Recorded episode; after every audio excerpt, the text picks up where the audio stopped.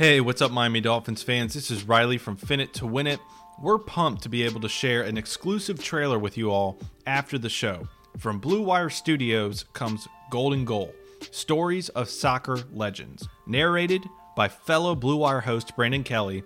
Each Monday, two new episodes will take a look into some of soccer's biggest stars and the moments that define their careers. From Zlatan to Messi to Rapinoe and many more, episodes will focus on the historical plays and personalities that make the sport great. So, stay tuned after the episode and listen to Golden Goal stories of soccer legends wherever you get your podcasts. It's important to establish that culture of winning, the importance of winning, and doing things the right way. So for us, it's just to keep building upon that.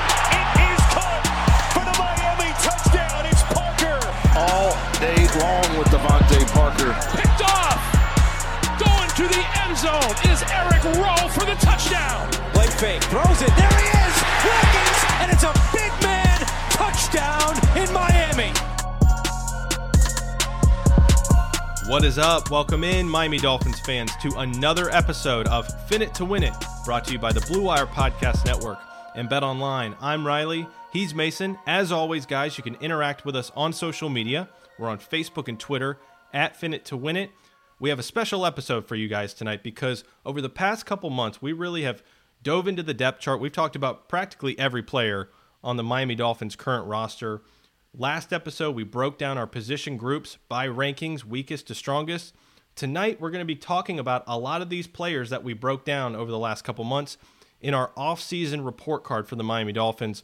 Basically, what we're going to be doing is we're going to be breaking this down into categories. We're going to be talking best move, underrated moves, best draft pick, value picks, questionable moves, and position groups. And then to wrap it all up, we're going to give our overall grade. So, a lot of great content on the way for you guys here in this episode of Fin It to Win It. But before we get into that, Mason, there's a ton of stuff that fans need to know and get involved in here at Fin It to Win It over the next few days. As always, Reilly, we're trying to give back to the fans. We're doing some fun things here at Fin It to Win It. Our second round of our trivia contest is underway. We posted on social media the trivia question. We had a lot of responses from that. Here in the next few days, we will pick two random correct answers for people who not only answered it correctly, but retweeted or shared the post, and of course, follow Fin It to Win It. So those two people will be going against each other in round two of our trivia matchup, which will all be played on a Fin It to Win It episode. And then, of course, what do we have coming up? It's Friday, baby.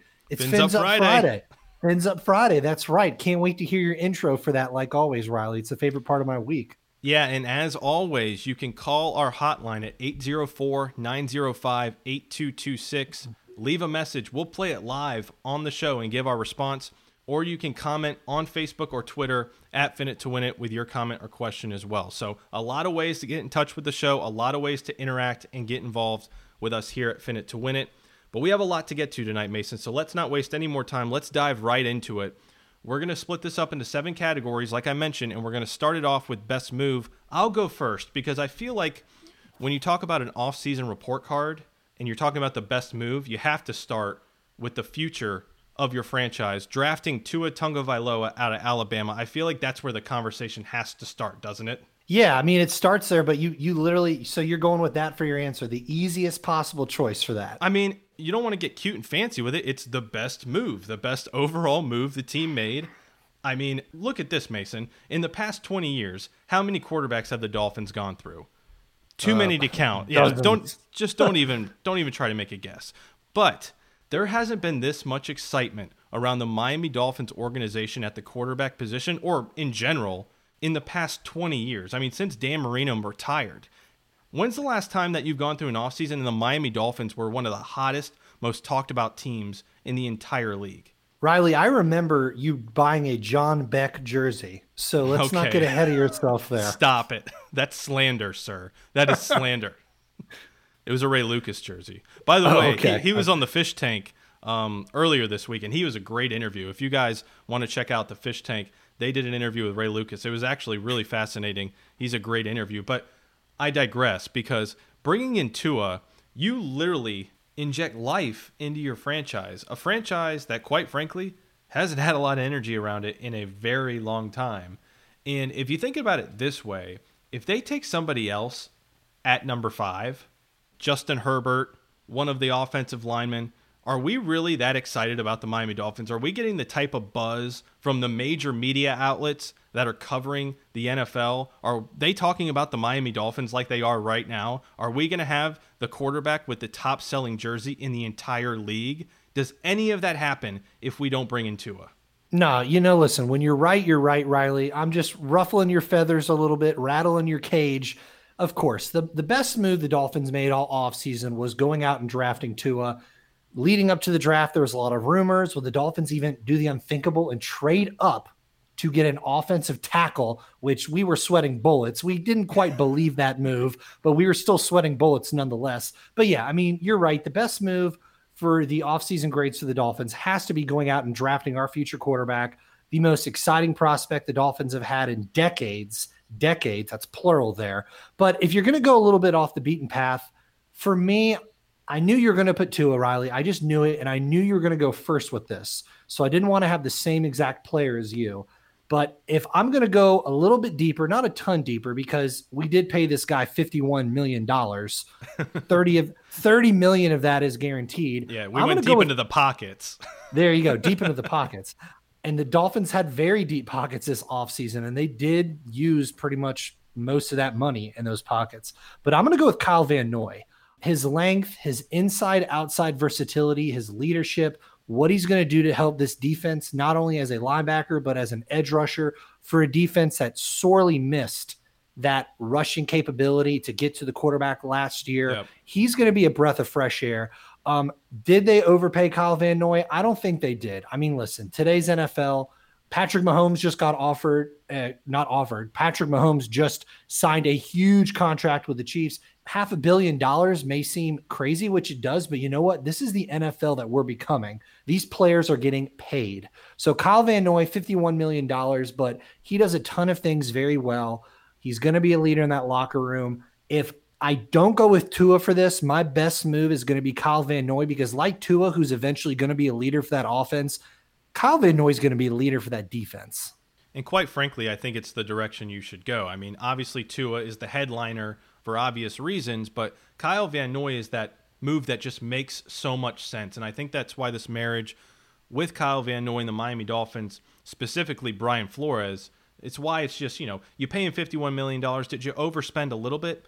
Maybe but you have so much you had so much room in your salary cap you have the luxury of being able to overspend for a guy that you know will come in and contribute. He's played well under this brian flores system had his career high in tackles under brian flores used as a hybrid linebacker. We talked about this in our free agent rankings mason.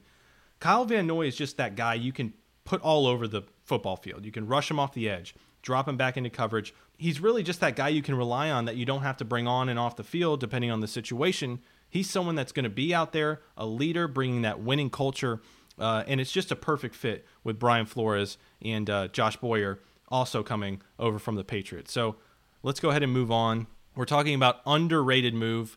And Mason, I'm going to let you go first for this one. What was your most underrated move, under the radar move for the Dolphins uh, this offseason? So for me, for the most underrated move, the first thing that popped up was Matt Breida. Trading for Matt Breida in the draft. I think this is going to go down as one of the best moves the Dolphins made in the offseason because we were at a point in the draft when we went to I knew you'd go the there. 153rd pick, 153rd selection. The Dolphins took that and they got Matt Breida. It was essentially kind of like a trade for Kenyon Drake because the pick they traded away for Matt Breida was the pick that the Dolphins got from the Cardinals. So it's kind of like they traded uh, Drake for Breida, which I mentioned this before earlier on in an episode. Drake wasn't coming back. You know, the writing was on the wall. He wasn't happy with how he was being utilized. So to swap Matt Breida for Kenyon Drake, we're going to take that as a positive. But this was a huge move. Um, you laugh when I brought this up because you knew my because frustration. I know if this trade didn't happen, Mason, just – having to deal with you. You would have been so salty for weeks, maybe even months, maybe even to this day oh, yeah. if they didn't somehow address the running back position more still, in the draft. I would have still been salty because you're right. The Dolphins, they passed up on a lot of young, talented backs. You know, Flores and Grier, we mentioned this. They have their plan in place. They did not want to go for those skill position players in this draft, even with all those draft picks. They really built up their trenches on offense and defense. So when they kept passing on those running backs, yes, I was frustrated, as many Dolphin fans were. But the fact yeah, they made this trade, alone. the fact they made this trade shows that they know they need someone else in that backfield handling the responsibilities with Jordan Howard. Matt Breida, he's someone who averaged 5.1 yards per carry during the 49ers run to the Super Bowl. That was sixth best in the NFL. Like Jordan Howard, Matt Breida loves contact too. I mean, Matt Breida, 2.85 yards after contact. We talked about Jordan Howard. He was just under a shade of three yards after contact. So even though Matt Breida is very electric, he can still handle a hit as well. He's going to be great out of the backfield. They're going to move him around in this offense. He's going to really open up things in this offense. So having him out there do making that trade, I think that is a really underrated move in the grand scheme of things. He may not be the opening day starter in the backfield, but he's going to have a very high amount of carries and catches to share that backfield with Jordan Howard. Yeah, he just brings that explosive factor that we were just missing up until that point coming out of the backfield. And it kind of plays well with my underrated move. And if you follow the show, this is probably going to be no surprise to you, but I've said it kind of throughout the offseason that I, that I think Jordan Howard is the most underrated move the team made this offseason. He was our number three overall rate, uh, rated free agent signing behind Byron Jones and Kyle Van Noy. And you bring him in on a very team friendly contract, two years, $10 million. But what he brings to your football team between the tackles in this Chan Gailey offense, and I've talked about this over and over. Look at the running backs that Chan Gailey has had success with in his previous stops. You look at a guy like Chris Ivory. They remind me very similar in their skill sets, you know, tough between the lanes, keeps a good low pad level, looks for contact um, on the football field. Kind of reminds me of what Chris Ivory did. And I don't think anyone, you know, they hear the name Chris Ivory and they think, oh wow, this guy is a absolute stud running back. But in his one year with Chan Gailey in New York, turned him into a Pro Bowler. Over a thousand yards, seven touchdowns. Chris Ivory was a Pro Bowler that year. Chan Gailey, with his running backs, has been very successful in his previous stops. So bringing in a guy like Jordan Howard with a revamped offensive line and then a complement running back like Matt Breida, I think that they made some major upgrades in the running game, which they needed to, obviously, this offseason. So I think Jordan Howard, if he can stay healthy, is going to be a nice, consistent between the tackles runner that the Miami Dolphins desperately needed uh, up until this point. Consistency, Reilly. That's a huge key word there for Jordan Howard. Since 2016, he has the third most rushing yards and the seventh most rushing touchdowns in the NFL. Makes him one of just five players to rush for at least six scores in the past four seasons. The Dolphins, there's going to be times this season in games and halves and in certain drives, they're going to have to lean on Jordan Howard a lot. So to have him in the backfield healthy with Matt Breida, it's going to be a great pair. You mentioned the contract spoiler alert i'm actually going to be mentioning uh, jordan howard's contract later on for another category for this but two years $10 million it's a great deal a bargain deal for someone of jordan howard's caliber when he is healthy. So if he can stay healthy it's a heck of a move. All right so obviously mason and i were huge fans of the moves the team made at running back matt breida jordan howard coming in as the team's most underrated moves this offseason we're going to move to number three, the best draft pick the Miami Dolphins made, not named Tua. So we're not going to give the easy answer here. But before we do, let's go to a quick read from Bet Online. Guys, there's no shortage of action going on at our exclusive partners, betonline.ag. Mason, why don't you tell the people more? Sports Reilly, they are slowly making their way back. I actually just put some golf bets in for the tournament coming up this week. And you know, Bet Online, they're leading the way with the best odds and lines for all sports out there UFC, NASCAR, boxing, and soccer matches, just to name a few. And if you need even more, they have the simulated NFL, NBA, and UFC simulations all day, every day live on their website. If you're looking for something else other than sports, Bet Online has hundreds of casino games, poker tournaments, and prop bets to check out. So visit betonline.ag and use that promo code Blue Wire for a free welcome bonus. That's one word, Blue Wire. Bet Online, your online wagering experts. All right, so we're talking best draft pick not named Tua. Mason, I'm going to let you go first here because pull back the curtains a little bit. I filled out my list before you did, and you straight up copied me on this answer. So I actually picked somebody different. So I'm going to let you have this one. I'm going to be a gentleman and let you go first. Who was the best draft pick the Dolphins may not name Tua? well, Reilly, what if I told you I changed my answer? What what if what if Well, you I, can't what because I, changed what mine. if, what if I'm pulling a little uh, double fake on you, a little Marino fake spike action going on? so we're each going to give a name that's not our number one. No, no, no. I wouldn't. Dude, do you've that. been a big Robert Hunt guy this entire time since he was drafted. So that's why I gave him to you. Yeah, but but you know what? I did kind of think about them. We've talked about this when we broke down the secondary, and when we talked um, last week, or excuse me, when we talked a few days ago um, about ranking the different positional groups. You know, Yeah. Noah I- Noah Igbinoghene is a guy that I keep watching, and I keep liking the more and more I watch film on him. But I did not pick him for this pick. You mentioned it. I'm a big Robert Hunt guy. Uh, when they drafted him, I was really excited. 39th overall. He has great versatility. Um, mostly played guard, does have some right tackle experience. You got to think that the Dolphins are going to groom him for that right tackle position. He's going to open up massive lanes in the running game for this line. And we know how bad the offensive line was last year. Second lowest pressure percentage allowed of 380 offensive tackles tracked by Pro Football Focus. He's 6'5, he's 325, he's got a six foot 10 wingspan, 11 inch hands. Man, this guy is a people mover. He's going to have a battle in camp early on, probably going to have to battle with Michael Deiter for that right guard spot. But like I mentioned, right tackle is probably where he's going to end up playing. But I like Robert Hunt a lot. I like his attitude. I like his personality. He's going to be a great fit.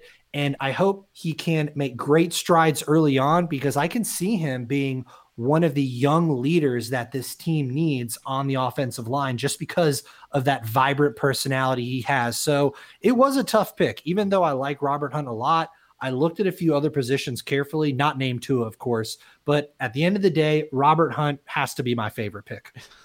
You and I think too much alike sometimes. It's a little scary because my guy was Noah Igbinoghene that I went to after I saw that you put Robert Hunt.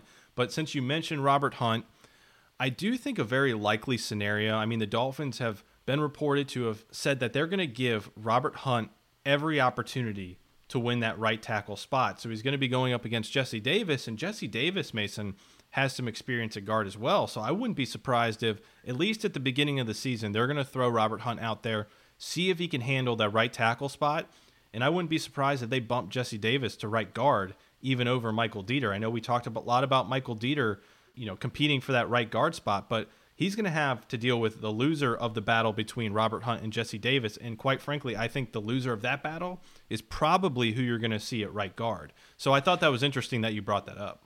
Yeah, there's going to be a ton of uh, training camp battles going on. Jesse Davis, yeah, that's some guy you mentioned. He was one of the few Dolphins players who have a shot to start this season who actually played a majority of the time last year because there's going to be a lot of new faces on this line. But yeah, there's going to be a ton of battles in there. And I mean, Robert Hunt's going to have a great shot at right guard or right tackle to start the year. So yeah, I switched mine to Noah Igbinoghene, and we are actually talking to Ian, uh, who we had on at a Fins Up Friday, and we asked him who his favorite draft pick was, and he mentioned Noah Igbinoghene, and it makes sense. I know Mason, you and I have talked on this show when the draft pick first came in, we were a little taken back because we were not expecting a cornerback to come off the board to the Dolphins, but obviously that's what happened. And when you look into Igbinoghene and his skill set and just all the different variables and factors he brings to the football field, it just makes so much sense. He is a Brian Flores type of player. He is an alpha, highly competitive, and he's an athletic freak. Now, he's pretty raw technically uh, because he's only played cornerback for the last two seasons. He was actually recruited as a wide receiver. So if you look at his stats, they're not going to jump off the page at you. You know, only one interception in his entire career at Auburn, but he was one of those put him on an island type of cornerbacks, and you can rely on him to take the top wide receiver of the other team out for the entire game, and they're not going to throw it to him. And another factor that I like that Igbinoghene brings is he likes to play up on the line of scrimmage and really help out in the running game. And sometimes with cornerbacks, that's a very hit or miss type of thing, but he looks for contact. He is a physical cornerback, so he can help out a lot in the running game as well. Uh, so that's why I had Igbinoghene as my, I guess, my 1B to Robert Hunt's 1A. But I want to ask you before we move on. So you and I are obviously really big on Robert Hunt. uh, for obvious reasons, but he was the second offensive lineman taken. You know, we we're obviously not having Tua in this conversation for the best draft pick. We excluded him from the conversation, but why for you did you choose Robert Hunt over Austin Jackson, who was actually our first uh, offensive lineman taken? I don't, and you know, it's nothing against, it's not a slight against Austin Jackson because I think he has potential and I think he could be a very solid uh, tackle for this team. I mean, right, as of now, he's probably projected as an opening day starter. We better he's hope he is yeah. going into camp. Yeah, he's got to be. But yeah, it's it's really nothing against Austin Jackson. It's just more of how much I, I like Robert Hunt. Um, I think I think a lot of people, the jury is still out on him. Uh, they want to see how he can transition from college to the NFL. But there's a lot of good things to like about Austin Jackson. He had a lot of good experience at USC starting. He played fairly well for the most part. But yeah, I mean, I think it just is a testament to how much I like Robert Hunt. Yeah, I think the one thing, if you're going to knock the Dolphins for their draft strategy, it's that they got a lot of guys that physically are very talented, but they are very raw in terms of their polish, in terms of readiness to you know be on the football field day one. And Austin Jackson, you look at him, technically he has a lot of growth in his game that needs to happen, but the situation is not going to allow him to kind of sit back in the wings and learn and get ready for the NFL game. He's going to be out there. He has to be out there. Week one is the left tackle. I just don't see any other option because if you invest the 18th overall pick in a left tackle and he's being beaten out by Julian Davenport, no disrespect to Julian Davenport, but if he can't beat out Julian Davenport in camp, that's already, in my opinion, a botch with your first round pick. You need a guy that's going to come in and be able to play week number one. So I think whether he's ready or not, quite frankly, they're just going to have to throw him out there and hope for the best. And I don't want to be a Debbie Downer or anything because I know there's a lot of optimism coming from the Dolphins fan base and pretty much everybody around the NFL too. There's a lot of sports writers and analysts who really like what the Dolphins have done, and so do I, and so do you. But when you draft a ton of raw talent in players, or you you sign free agents who don't have a ton of consistency in the NFL, but the upside is there, that really shows you that you're truly in the rebuilding process. Now, I don't think anybody out there is going to say, "Oh, the Dolphins." They're Super Bowl contenders this year. And and I'm sorry, but if you think the Dolphins are Super Bowl contenders this year, you're crazy. I mean, I hope they are. I mean, I pray to God every year the Dolphins can make a Super Bowl run, but they're in a position right now where they're in year two of three or four of a rebuild. And this offseason's plan for the rebuild was go out and get huge guys who can protect the line and, and and who can rush the quarterback. And so far, they did a pretty good job of that. Now, will it be successful? We'll see. But when you get guys like Austin Jackson or when you get guys like Shaq Lawson who don't have either a ton of time playing on the field or they have big upside, but they maybe haven't shown it yet consistently, that just shows that they know they're still a year or two away from being a complete team. Yeah, and I think, you know, the rumors are that the preseason just isn't going to happen at all. And usually I agree with I really, that. Usually I really wouldn't care, but I think for the Miami Dolphins situation, you're going to want at least a couple of opportunities for guys to go out there, whether they're trying to make the squad or all of these new faces. I mean, you know, we did it. We talked about this in our position breakdowns. Like, there are so many new faces, especially in the trenches on the offensive line and defensive line.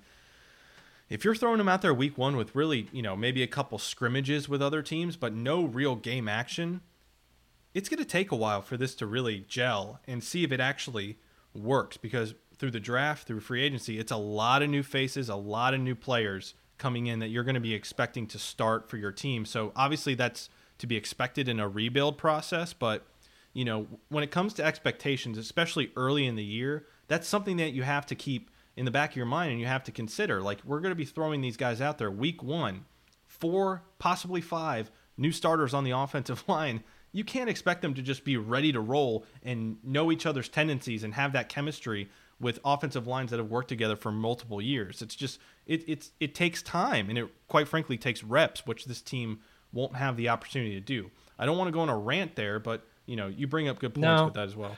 No, and, and, you're right, Reilly. This is a year the Dolphins could have really used four preseason games. We had a poll about a month ago or so where we were like, would you prefer two or four preseason games?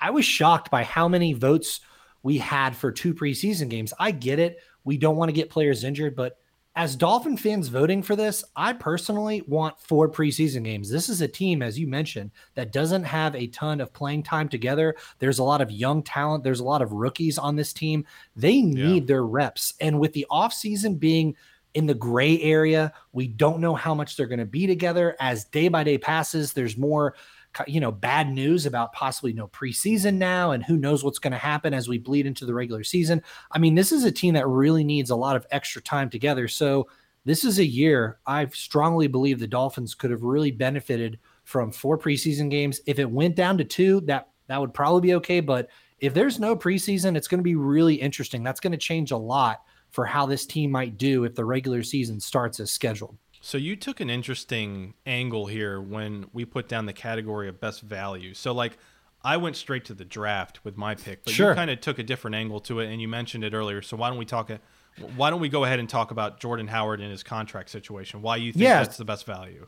So, you know, obviously the word value can mean several different things. It can mean draft value, but it could also mean value for a player. And yeah, I mentioned a few minutes ago uh, Jordan Howard's contract, I mean, two years, $10 million. And I, I mentioned these stats since 2016. He has the third most rushing yards, seventh most rushing touchdowns in the NFL. And for the Dolphins, a team that was horrible, abysmal at running the ball and especially scoring running the ball. This is someone who's going to really, really crank those stats up for the Dolphins next season. Hopefully, that's the goal, obviously.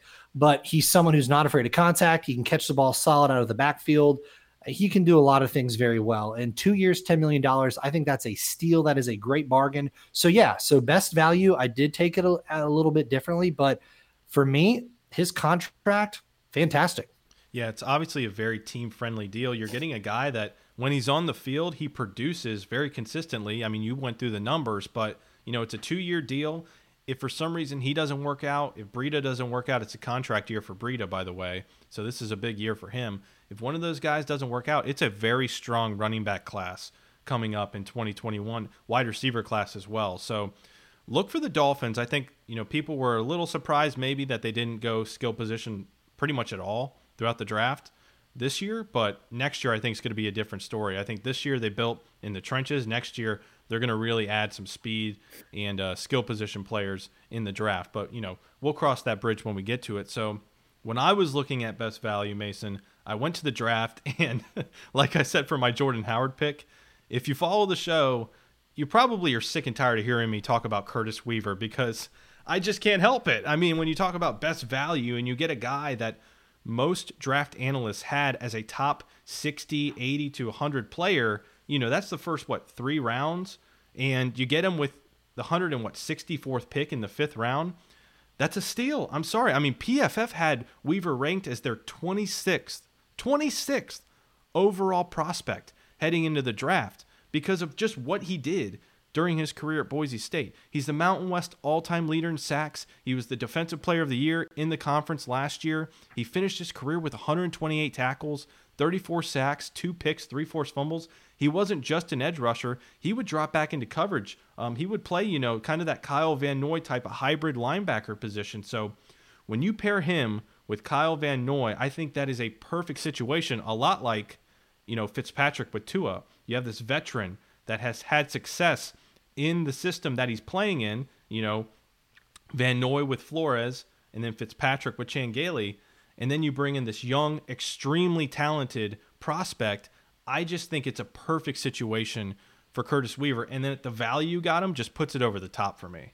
No, I mean, I, I agree 100%. Even though you you have sang his praises for almost every episode uh, dealing with the defense. I tell you what, um, man, he better perform and not make yeah, me look bad. I, yeah, yeah. Don't worry, something else will I've come. invested a something lot. Else will come on the way. I've invested a lot of cred into Curtis Weaver, so he cannot let me down. But you really do bring up a good point. The whole mentor um, angle is a good one with Kyle Van Noy and Curtis Weaver because Curtis Weaver will be used similarly to Kyle Van Noy Curtis Weaver probably won't get the playing time starting off the season as Kyle Van Noy will, but he still will need to learn from someone who can really master that ability to go to different spots on the defense and do them both very well. So yeah, I, there's a there's a lot of things I like um, about Curtis Weaver. And I think Reilly, you you summarized it very well. So Reilly, let's move on to the next one. I'm going to let you go first. You've been you've been a gentleman tonight for some odd reason, so I'm kind of waiting for the other shoe to drop. You've been letting me go first a lot, and to be honest with you, I can't even remember what you put down for this next category. So this will be kind of a surprise to me, but. The next category is questionable move. So this is a move, obviously, the Dolphins went out and made that might have you raise your eyebrows a little bit. It might make you say, ah, I don't know if that was the best move. So, Reilly, what questionable move do you feel like the Dolphins made this offseason that popped in your head first? So, I stuck with the draft here and I went with safety Brandon Jones out of Texas. And there's a couple okay. of reasons for it. One, maybe I was biased going into the draft. Like I was I was dead set. I wanted the Dolphins in the first round or two to take a safety. You know this. I mean, when we did our draft preview, I was beating the table just saying Grant Delpit, Xavier McKinney, Ashtyn Davis, Antoine Winfield Jr. One of those guys, we got to get one of them because we are not sold here on Fin It to Win It at the free safety spot. I think Bobby McCain is a fine player. I think he's more suited as the nickel cornerback, you know, bringing him in in sub packages, but I'm not sure that he's capable physically of being your full time starter at free safety. So I wanted them to go out and get one of those guys, and Xavier McKinney was there for the taking, and they passed on him. Grant Delpit was there for the taking. They passed on him, and then they get their safety in the third round with Brandon Jones, who is a fine player, but I'm not really sure he's much of an upgrade over what you're going to get from Bobby McCain. I mean, he's just as undersized as Bobby McCain. They have a very similar body type. He's a little bit bigger than McCain, but not by much. And McCain's strength, you know, obviously is in coverage being a cornerback, that's where Brandon Jones struggles. And at the free safety position, you need a guy that can stick with receivers and tight ends. Um, he just has trouble sticking with receivers in man coverage, and he struggles with you know receivers in the top line speed. So quick, fast guys over the middle. That's going to be a concern when he's having to help out in coverage. So he's one of those guys. He likes to play physical. He plays bigger than what his size is. He likes to get up in the box. So I do like that aspect of his game. I just worry about his athletic capability of being able to stick with NFL caliber receivers and tight ends on the football field. It's interesting how our bias sometimes uh, rings true to some of these uh, report card offseason grades because, yeah, of course, you wanted the safety early on, you didn't get it. So you think back to that and you say, well, yeah, it was questionable they didn't draft a safety earlier. I do agree with you, though. Um, you know, Brandon Jones, he is going to be more of a project like several other Dolphins draft picks and offseason signings. Um, there are some things to like about him, but I feel like special teams is probably going to be the way he starts out. Bobby McCain's injury history, Bobby McCain's inability to do certain things that a free safety needs to. Uh, you know, size is something he can't help, but yeah, his size comes into play as well. Um, you know, if those things kind of go south for Bobby McCain, who is going to be owed a little bit, a lot of money, not a little bit of money, a lot of money in the next year or two. I mean, Brandon Jones could be thrusted in that starting position sooner than later. But I, I see where you're going with that for a questionable move. So you said you were kind of sticking with the draft for your theme. Well, this next one kind of sticks with my theme with contracts. Um, my questionable move is going to be Shaq Lawson. Now, don't get this confused. Don't cross the wires. I don't think Shaq Lawson is a bad offseason signing. The Dolphins had to get edge rushers for this defense. Uh, the fact they could barely get any sacks the entire season, bringing in just body, a body in general, is good enough for me. There are a lot of things to like about Shaq Lawson, but one thing I don't like is the price tag. Uh, three-year contract, thirty million dollars, and twenty-one million of that is virtually guaranteed. Uh, that's a lot of guaranteed money for Shaq Lawson, and that's a lot of guaranteed money for someone who didn't even play fifty percent of the Bills' defensive snaps. Last season, Pro Football Focus had him as the 50th ranked edge player last season. I mean, that doesn't really get you too excited. Uh, two years ago, he was the 19th. So that, that's kind of nice to see top 20 two years ago. So the contract for me, kind of like Jordan Howard, is a very team friendly contract. The contract for me for Shaq Lawson, I think it's a little bit questionable, the price tag they're giving him he has been very vocal about how he feels like his best days are ahead of him, which is nice to hear. I think any player would advocate that for himself, but it is nice to hear him just be vocal about the fact that he didn't get a lot of time playing in Buffalo. He feels like he's got a lot of juice left. He's got a lot to prove. And I do like his attitude. You know, there was a, I forget who it was, but I believe for the Broncos, he kind of, they had like a verbal spat at the end of a game. I mean, you like that. I mean, we like guys with that attitude for the Dolphins. They need a lot of that uh, good attitude. So there are things to like about Shaq Lawson, but the fact that he hasn't gotten a ton of playing time, the fact that his contract is is on the higher end, and you know, listen, I mean, for decades the Dolphins have dealt in mediocrity, uh, below average seasons, and also signing players to way too much money. You know, you think about Philip Wheeler, Ellerbe. There's tons of guys on both sides of the ball who the Dolphins have reached deep in their pockets for who never really did anything for the team overall. Not saying Shaq Lawson should be in that category at all because he shouldn't. That would be unfair. Unfortunately, though, you start to think about those things as time goes on. So Shaq Lawson is my questionable move. I don't think it's a questionable move with an exclamation point, but I think it should be noted. All right, so let's go ahead and move on. We're going to talk position group that is most improved. So in our last episode, if you haven't listened to it, go back, fin it to win it, any major podcast platform, check it out. We ranked our position groups from weakest to strongest. So let's talk about the position group in our opinion that is the most improved, not necessarily the best, but the most improved from this offseason. So Mason, I'm going to let you go first since you copied my answer for this one as well. So, yeah, I, I, think that's really the only reason you're letting me go first on some of these, just so you can get that jab out there. But you know, touche. He's on. Yeah, it, it's it's going to have to be running back. And Reilly and I were on the same wavelength with this. Uh, the we, we this has been a very heavy running back offseason grace. But listen, when Ryan Fitzpatrick is your leading rusher with only 200 and what 43 yards, you barely get into the end zone. You need to bring in players who are going to help take you to the next level. Jordan Howard, we've talked about him a lot in this episode. Matt Breida, we talked about him a lot on this episode. And listen, Patrick Laird and Kalen Ballage, if they both make the roster, they're not terrible backups to have. They they could be decent change of pace guys. Patrick Laird had some shining moments at the end of last season. We know Kalen Ballage didn't have many at all.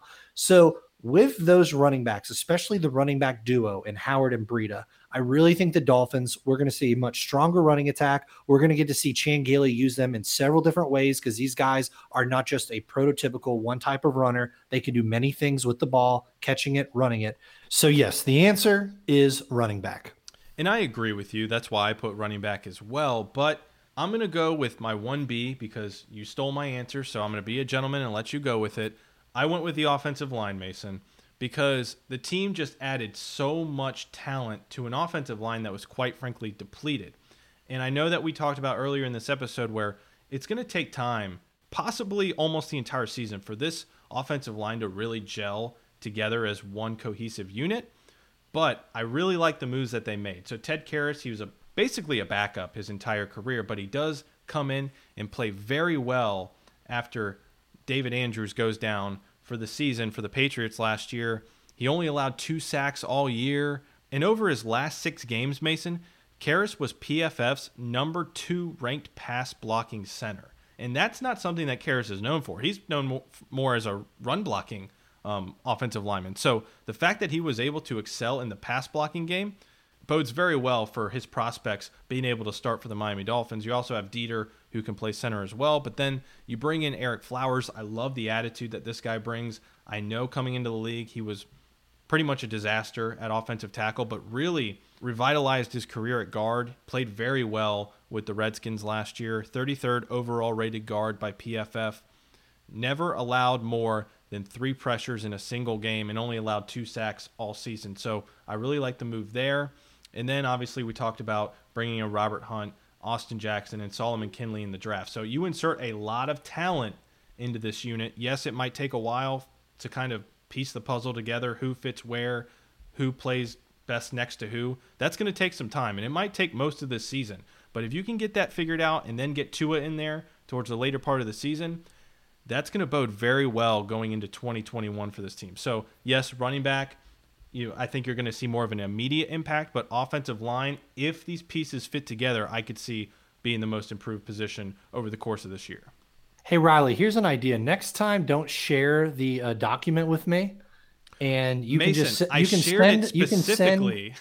I shared it specifically so you wouldn't write my answers. That's why I shared it just no, no, no. Don't sh- just don't share with me the document you met you uh, comment on or type on, and just share with me a blank one or something like that. So that way, we we don't have to worry about playing this gentleman card because I I feel like uh, you know you were very uh, mischievous in many ways during this episode, letting me go first so then you could put a jab in about, oh, Mason's going to go first. But by the way, man. he stole my answer.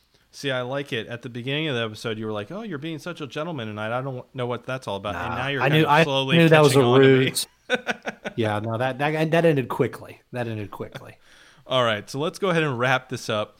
We're going to give our overall grade for all of the Dolphins offseason moves. Mason, I will go first because I've been a gentleman this entire episode, and quite frankly, I'm sick of it. So I'm going first now. I'm going to give them a solid B plus. Okay. And I think you can elevate that to an A depending on how Tua plays if he plays this season. So I like most of the moves that they made. I think you make a great point with the Shaq Lawson contract, but in terms of what he brings on the field, I do like his versatility in his game, fitting with that Brian Flores defense. So I do like the move in terms of the personnel decision. The contract is what it is, and they had so much money to spend. You know, I'm not that concerned about it. I am still concerned with a few positions on the field, free safety being one of them. Wide receiver, they didn't make any moves. While I like a lot of the players that they have there, uh, they need to stay healthy. So there are some question marks, but in terms of the upgrades that they made, and we talked about it in the trenches, I think that's where you're going to see the biggest difference. And then in the backfield to complement Fitzpatrick or Tua, whoever's behind center. So I think it's a solid B plus. Um, and I'm going to elevate that to an A. If Tua comes in this year and shows that he's the franchise, that he's the guy, then it's a surefire A. A plus. So yeah, I'm, I'm gonna go similar route, but a little bit lower. I'm gonna go with a solid B. Uh, there many of the moves that Dolphins made this offseason I generally liked. There weren't many that I shook my head at or I disagreed with. But one thing you have to say is the Dolphins did bring in a lot of guys who are either going to be projects or who are guys who are not really that proven for what they've done in their NFL careers. I talked about Shaq Lawson. You can say the same thing about Ereck Flowers. He had a he had a solid year last year in Washington, but he just switched to the guard spot for his first year. So if he plays guard for the Dolphins, it's going to only be his second primarily year in the NFL playing the guard position. So that's kind of the trend in what the Dolphins did in the offseason. They brought in a few guys who just aren't super proven throughout their NFL career. But then you look at guys like Kyle Van Noy. I love that pick. We haven't even mentioned this guy yet, but Byron Jones. I mean, that was a huge pickup. You know, the Dolphins made a lot of good moves if it shows you that we didn't even put Byron Jones on anything pretty much for, for our report card. But I'm gonna I'm gonna say B solid B right now, and it goes up to a B plus or an A minus depending on how some of these pro- projects work for Miami. But overall, I think we're both in agreement. They did a solid job addressing what they wanted to address this offseason. Next offseason, it's going to be very interesting to see what their strategy is going to be. I think we're in agreement next offseason. It's mostly going to be targeted towards skill players, but then again, it all depends on how their draft picks and their offseason signing do this year. So I love their strategy. I love their commitment to a fault at some times to really stay away from those skill players in the draft and target the trenches, target the defense, uh, defensive side of the ball. So overall, solid job by Miami. I think they're definitely going in the right direction. It's such a young team, so it's going to be up to Brian Flores and his coaching staff to really coach these players up, get them ready to play. I mean, you're bringing in 11 drafted rookies. What was it, five or six undrafted rookies, and then obviously all the new pieces through free agency. So a lot of new faces, a lot of young players coming into this organization. So you're going to have to coach these guys up. It's going to be a it's going to be a big job for Brian Flores to really get the most out of his players, but obviously having such a young team throughout the season, I'm excited to see how they progress, come together as a team and kind of see what the future looks like. I mean, we're going to be living through this rebuilding process with Brian Flores, so I hope that they get a full training camp. If they don't, that's you know, we'll cross that bridge when we get to it, but that's going to be concerning. We already talked about the preseason. So, a lot of things to be excited about with the offseason moves by the Miami Dolphins. And throughout the course of the next week or two, we're going to be asking you guys about these different categories on social media at Finit to Win It. We want to get your feedback. What is your overall grade? What was your best move, undervalued or underrated move? Who was the best pick in the draft, not named Tua? So, we're going to ask you all of these different categories on Facebook and Twitter at Finit to Win It. So, Stay locked in on that so you can interact with us here at Finit to Win It. That's going to wrap it up for this episode. We're really excited. Tomorrow we're kicking off another Fins Up Friday. If you want to get involved in that, leave a message, call the number 804 905 8226, or leave us a comment or question at Finit to Win It on social media as well. So, for Mason, I'm Reilly. That's going to do it for this episode of Finit to Win It. As always, everybody, fins up.